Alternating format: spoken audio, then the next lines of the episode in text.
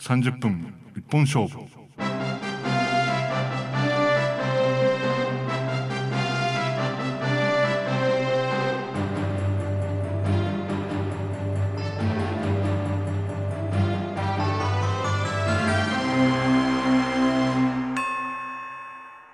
30分一本勝負ですが、えー、今回はちょっと趣向を変えてですねまあ要するに僕らはあの文章を書くのが表の商売なわけですよね こういうふうにあの本人がしゃべるっていうのは僕ら同人誌の頃も要するに宇宙船とかスターログのライターをやってる頃も当然そういうことはないわけですよね。このしゃべるっていうのはまああの友達同士は喋ってましたけどもちろんあのビジネス的には僕らは文章を書いてまあこの特撮とかねアニメーションの業界に関わってきたわけですけどですから今回は池田健章を読めと読むということであの昔僕が書いた文章を、えー、ちょっとあのデータをですね今風に足して、えー、ちょっと特撮アニメーションの両方を、えー、読んでみたいと思います。僕もやったことないんでどうなりますか、えー、話のネタにやってみます、えー、これはですね1985年に、えー、漫画の手帳という同人誌で、まあ、鳥美樹さんとか結城正美とか福山恵子なんかが書いてる、まあ、非常にアニメーションに対しては理解が深い、えー、森厚のさんのインタビューとか宮崎さんのインタビュー大塚康夫さんのインタビューというのを非常に早い時期からやってた。あの漫画誌の研究誌なんですけどアニメーションに対して非常に見識の高かった、えー、雑誌です。で友達だったもんですから編集長が、えー、東映特集で書いてよと言って伊豆淵さんはイラストエッセイを書いて僕はこの文章を書きました、えー、タイトルは「東映アクションは日本映画界を救う」という、えー、タイトルです。では、えー、少し手を入れましたが読み始めてみたいと思います。えー、最近無償にキーハンターやアイフル大作戦バーディー大作戦が懐かしくってああいう作品こそベストセレクトでビデオや BGM のレコードが出ないのだろうか。ああ菊池俊介作曲の音楽が最高だった。などと夜中にふとため息をつきながら思ってしまう。そんな時若干立ち直るのは決してキーハンターやバーディー大作戦の全ての感覚が今でも死んではいないという嬉しい事実だ。どこにあるって？と見踊り出したあなた。あるんですよ。土曜日夜6時から6時半金曜日夜7時半から8時テレビ朝日系のテレビ電波の中に。だってその時間は東映の電撃戦隊チェンジマンと居住特捜ジャツピオンだろうって。そうです。この東映特撮アクションの世界に東映屈指の無国籍アクションキーハンターのスタッフがかなり入り込んでおりそのセンスとムードを継いでいるのが事実なのです。そう考えるとどこか作品のスーパー戦隊作品の無国籍ムードってわかると思いませんか？目を白黒しているあなた。この一文を読めば東映特撮アクションをさらに面白く見れますよ。まずは特撮もののドラマ部分。人間の俳優が演じている部分ですがその全般の方から始めていこうと思います。えー、円谷プロそして東映テレビプロも初めから子ども向け専門のスタッフがいたわけではなかった。例えばウルトラ Q そしてウルトラマンの脚本監督撮影を担当したのはいずれも大人向けドラマをやり続けていた人ばかりでした。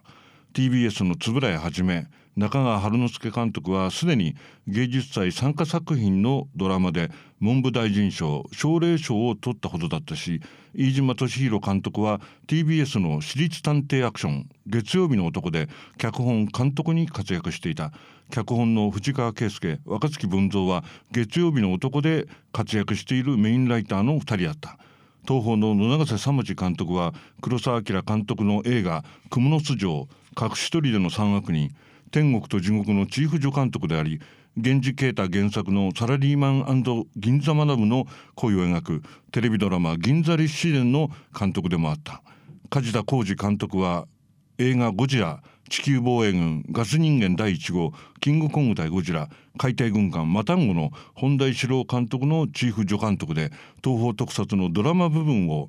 本田組の中で支えた人だった。脚本の金城哲夫は TBS の青島幸男が出演していたコメディの大力作「今に見た俺」のメインライターで TBS の石原慎太郎ミステリー三島由紀夫原作の「京子の家」のメインライターで大山克美ディレクターと名コンビを組んで不条理タッチのミステリー作品を量産していたのが山田正宏だった。そのスタッフの力量とセンスが作品をバックから支え続けていたのだ。そしてこの状況は東映テレビポノの作品も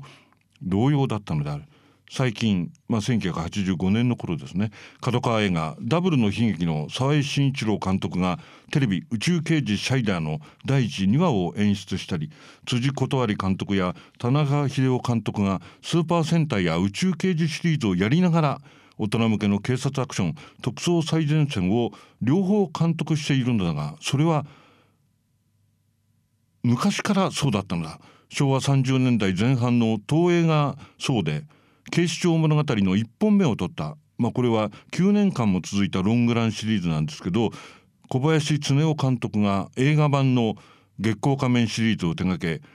テレビ特撮「悪魔くん」の第1話を各話であと各話で使われることになるオープニングとあのエロイムエッサイム我は求め訴えたりという音楽とも何とも言いようのないあのオープニングというのは小林恒夫監督が撮ったもので自らあの画面の中を飛んでるコウモリを操演したと言われるのね。でそういういわゆるあとエンディングのあの歌の部分のバックの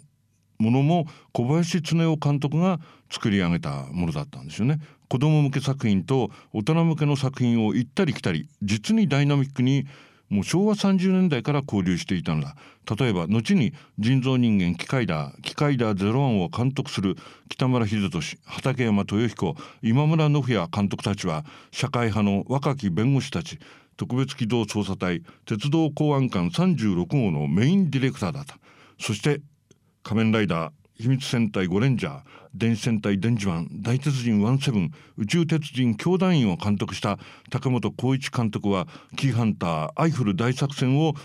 精力的に手掛けるディレクターだった。最近宇宙刑事シリーズを監督。大鉄人17も監督した。小西道夫監督は警視庁物語や女番外地の劇場映画シリーズを監督していたしテレビでもキーハンターやアイフル大作戦も監督していた。同じく宇宙刑事シリーズの田中秀夫監督は東宝の山本和次郎監督につきえー、この方は黒澤明や本田一郎監督の師匠ですよね。昭和35年に東映の東京撮影所に移って特別機動捜査隊鉄道公安官36号阪七取物庁ボディーガードゴリラセブンなど大人向けのミステリー作品をずっと監督していた。同じく小林義明監督は宇宙刑事シャリバンは良かったよね。不条理で。江戸川乱歩明智小五郎キーハンタープレイガールを監督した。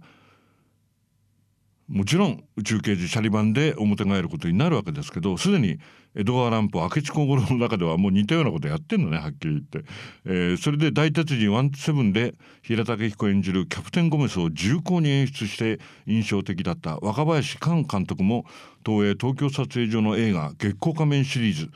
警視庁物語シリーズ劇場映画版の「ザ・ガードマン」テレビの鬼平犯科長荒野のスローニンと東映だけではなくテレビフィルムの各社で活躍した多彩な才能を見せる人だった。要するに子供向けとはいえ特撮とアクションを売り物に作品を作る時起用されるのはアクションを軽快にこなせるスタッフだったということなのだろう。人造人間機械団の相原義治カメラマンも鉄道公安官36号青空に叫ぼう特別機動捜査隊プレイガールの撮影をやっていたしそして宇宙刑事シリーズの瀬尾治カメラマン後にジョークとこの方は解明するんだけどもまるでダメをデビュー作にしてテレビの警視庁物語ジャイアントロボキャプテンウルトラから一転して一匹狼プレイガールキーハンターと作品名が並ぶとその作品の方向性が分かってくると思う。プロデューサーにしても悪魔くん仮面の忍者掲げキャプテンウルトラジャイアントロボ仮面ライダーの平山徹プロデューサーは東映京都撮影所のチーフ助監督上がりで松田定治監督船床貞夫監督石井照夫監督と生田の監督の助監督に就いた。2本の劇場用時代映画1本は里見光太郎主演の銭形平次物であり1本は近衛十四郎主演の浪人者だったを完成させ東京テレビをやるために東京撮影所のテレビプロへ移動して悪魔くんからテレビ映画にプロデューサーとして関わる人だった。人造人間機械だや宇宙刑事シリーズの吉川純プロデューサーも以前は大人向けミステリートレビのプロデューサーだった。この傾向がはっきり明らかになるのは少年ではない青年を主人公にして悩めるヒーロー像を描いて大ブームを巻き起こした仮面ライダーと人造人間機械だ以降の特撮アクション路線からはっきり現れるというのも実に構造が分かりやすく面白いと思う。ここで小タイトルで現実に眉をしかめ悲しみの表情で戦うヒーローそれこそが東映イズムだ。東映の犯罪を追う警察メンバーを描くテレビ作品には昔から不思議な特徴があって特別機動捜査隊のラストそして特捜最前線のラストのエンディングとどこか愛情を帯びたバラードが流れあるカタルシスを追いかける日本テレビ東宝テレビ石原プロの「太陽に吠えろ」や西部警察。大門軍団という言い方が典型だよね。に比べるとその違いは驚くばかりだ。実際に警視庁刑事部法医学教室に勤務していたまさに CSI 日本版です。脚本家長谷川公之の警視庁物語。これは昭和31年から39年まで作られた劇場用警察もののヒットシリーズでこれが特別機動捜査隊なんかのベースになるわけです。をベースにしているためなのか犯罪者を異常な人間と考えるよりもやむにやまれぬ犯罪を犯す人間あるいは人間社会に起こる歪みが生み出す悲劇という視点があって正義感に燃えるヒーローではなくその現実に眉をしかめ悲しみの表情で戦うヒーローを好んで独特の警察メンバーのイメージを生んできたのである。だから二郎や破壊だ美人だが出てくるとある愛情を帯び出すのだと思うこの視点を片方に持ちつつなぜか反作用のようにベクトルが動き正反対とも言うべき都会的なムードと映像アクションと音楽を散りばめた無国籍アクションのキーハンターアイフル大作戦バーディー大作戦プレイガールが出てくるところが東映テレビのいいところでもあるわけですこの007とスパイブームの落とし子イギリスのテレビシリーズ「おしゃれマル秘探偵秘密諜報員ジョン・ドレイク。秘密指令 S プリズナーナンバー6アメリカの0011ナポレオンソロアイスパイ。スパイのライセンス。のテレビシリーズが特にオープニングが決定的な影響を与えていた。それぐらいスマートないわゆる作品群の影響を受けてキーハンターのオープニングとかアイフルのオープニング。あの軽快なリズム感っていうのは実は外国テレビの対抗するために生まれたオープニングだったんだよね。そのスタッフ脚本の高久進む監督の高野光一などのメンバーがやがてスーパー戦隊シリーズの中に流れ込む形になったあと東映の特撮アクションにとって幸いだったのは現場から新鋭の監督を次々に輩出していることで例えば「仮面ライダー」や「人造人間機械ダー」の頃の助監督であった長石隆夫辻断り平山公夫坂本太郎塚田正史小中はじめ渡辺克也諸田治と続々と助監督が監督になっていき2014年の今でさえ助監督から監督を次々に生み出している。着実に監督に昇進しており斬新なイメージで作品に貢献してベテランにはない味わいを生み出しているわけです。それは王の研究会からジャックという流れの感じいわゆる進化している感じですね。長くぬいぐるみの中に入って活躍していた大場健二さんや春田純一さんたちもそうで金田治アクション監督や山岡淳二アクション監督とジャックのアクションも次第に作品のオープニングや縦のシーンで前面に出されて日本作品とも思えないシャープでダイナミックなアクション空間を見せてくれるようになった。これで劇場映画であのスーパー戦隊シリーズと宇宙刑事シリーズのスピード感で生身の俳優でアクションを見せる作品さえ出てくればかつての千葉真一塩見悦子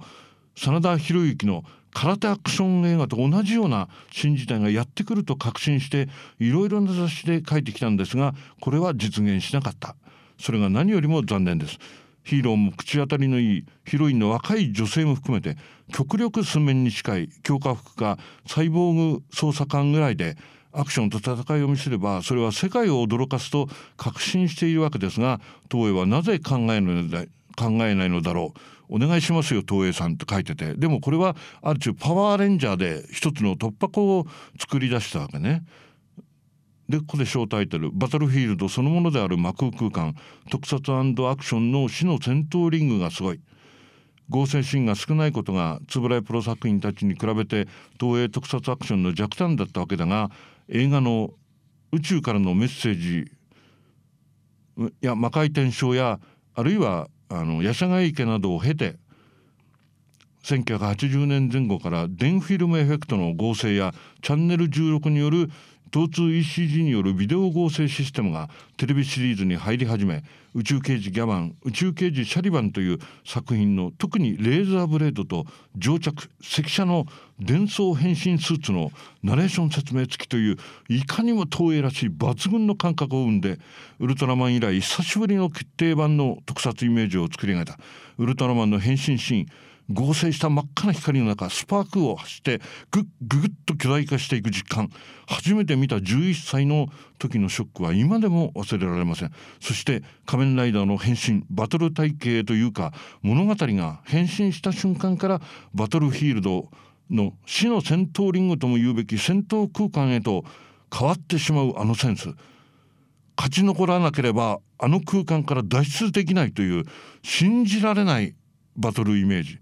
岸俊介作曲の BGM を燃える。そしてあの力感あふれる見えとも言うべきポージング。そして乗着赤車と叫ぶ中発光する光の球体と化してその光がアニメーションで飛び着地した時にコンバットスーツで立つ宇宙刑事となる決めポーズ。まさにこれぞ戦闘空間。バトルフィールドそのものであるという魔空空間という特にシャリバンになってから超イメージ空間にレベルアップしていったと思います。スーパーイメージの映像の数々。本当の意味で命を懸けた。死の戦闘ステージとも言うべきスペシャル空間が毎週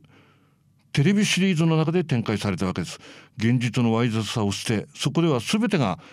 戦闘にしか関係がなくなる。赤土の三栄土木のそばの大地や街の中で戦うより10倍すごいぜ。こいつはすごいぜとプレゼンテーションを入れたくなりますよねナレーションで。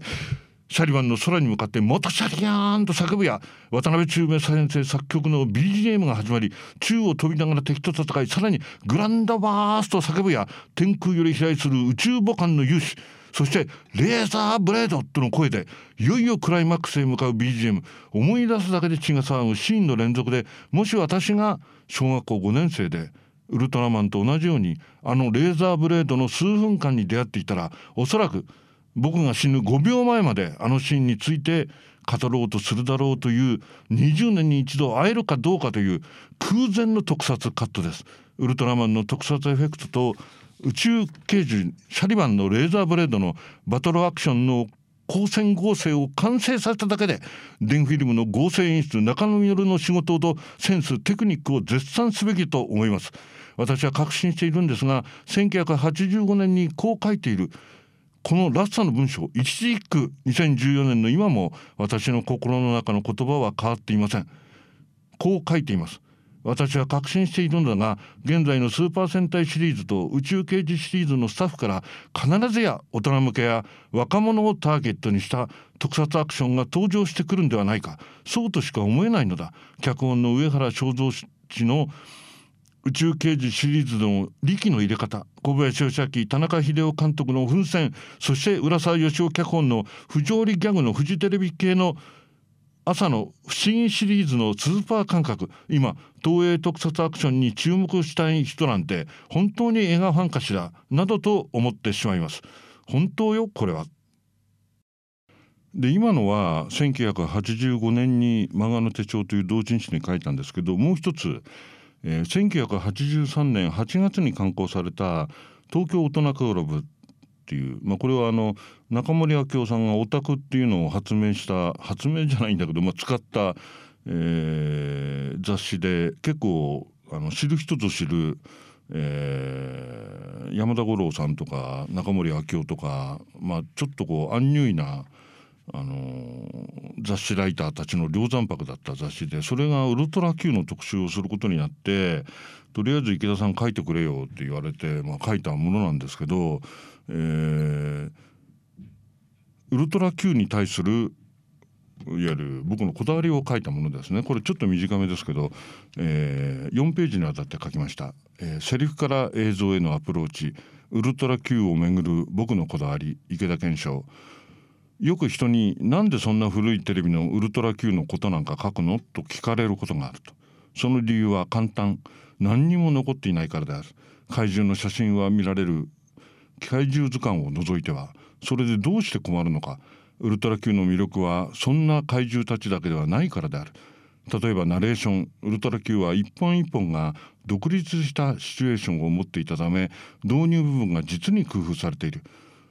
突然東京国際空港が凍り始める。空港は今謎の冷凍ゾーンに包まれつつあった。石坂浩二のナレーション。100万年にあ違う申し訳ない、えー、石坂浩二のナレーションが1万年に一度地球には異常な低温の年が巡ってくると言われています。真夏の暑いある日突然雪が降り始め氷が凍り始めたら一体何の前触れでしょう。今日は真夏に訪れた寒い寒い冬のお話です。これ東京氷河期より。深夜のハイウェイでまた車がガードレールから飛び出した。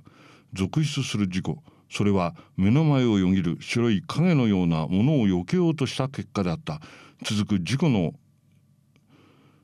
車の映像ナレーション。皆さんこれは映画の撮影のために作られた事故ではありません。我々の日常生活の中に今起こりつつあるバランスの崩れたある瞬間なのです。これから30分あなたの目はあなたの体を離れこの不思議な空間時間の中に入っていくのです。悪魔っ子より。小学校5年生だった僕はこのナレーションで正直ぶっ飛んでしまった。子供向け番組で当時そしておそらく今もこれほど格調のあるセリフを駆使する番組はなかったからだ。特撮も使った異常現象の導入部不気味なテーマ音楽。毎回工夫を凝らしたタイトルバックの文字デザイン。それに石坂浩二さんのナレーションそして登場するさまざまな怪獣や奇現象がまさに30分間僕の目は僕の体を離れてこの不思議な時間の中に引き込まれてしまったのである。これは僕にとって SF の匂いを意識した最初の出来事であったナレーションばかりでなくウルトラ Q のセリフは当時の子供向け番組の常識を超えたものであったどんなかというとあらゆるエネルギーを吸収し東京上空に浮かぶ宇宙生命バルンガ東京の動力は全て停止していた。万丈美と百合子はバルンガを見つめる奈良丸博士を発見する。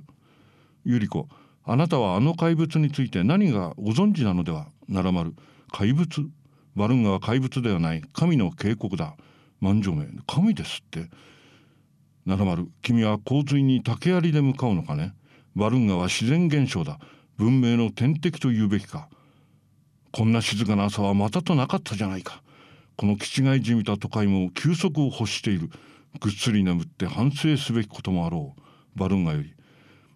万丈目と一平は8分の1計画都市の中へ百合子を探してやってきた。彼女を連れて行って一ノ谷博士に元に戻してもらおうというのだ。8分の1になってしまった百合子を発見した万丈目との会話。万丈目優しく「ゆりちゃん迎えに来たんだよ。さあ一緒に帰ろう。さあ早く帰るんだ」百合子は差し出された万丈目の手を目の前に見てぎょっとなる。もう自分は純ちゃんたちとは違う人間になってしまったという実感が。その声は泣き声混じった。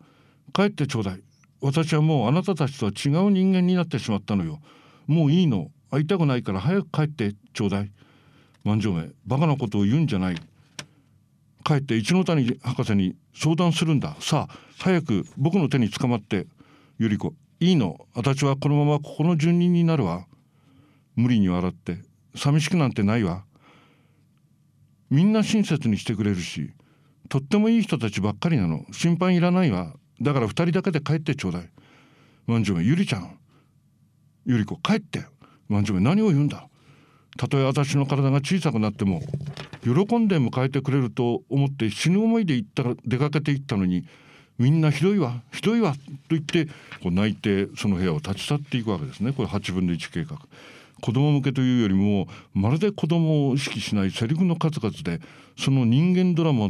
の充実に今見ても見せられてしまう。俳優も東方系と TBS 系の俳優が大量に出演しておりそのドラマを支えていたウルトラ Q 以前の特撮テレビは先行者やあるいは大英テレビという独立プロや低予算のため俳優がどうしてもスケールが小さくなりがちであった。ただ毎回のように東宝の映画俳優がゲストで登場するウルトラ Q の演技陣での充実は実に重要であったと思う。そしてそのドラマを支えた脚本と演出である。脚本の金城哲夫山田正宏山浦博之上原正蔵あるいは監督の円谷はじめ梶田浩二中川春之助飯島敏弘野永瀬様次三田和穂というスタッフが真剣に人間ドラマと SF 特撮に取り組んだ証なのだと思う。このスタッフも年齢を調べてみると金城哲夫が27歳。山田さんが山田正宏が34歳。円谷はじめが34歳。飯島敏弘は33歳。梶田浩二が42歳。野永瀬サムジさんが41歳という若さだった。ウルトラ Q はこのスタッフの若さと努力の結晶が生んだ作品なのである。その物語セリフ特撮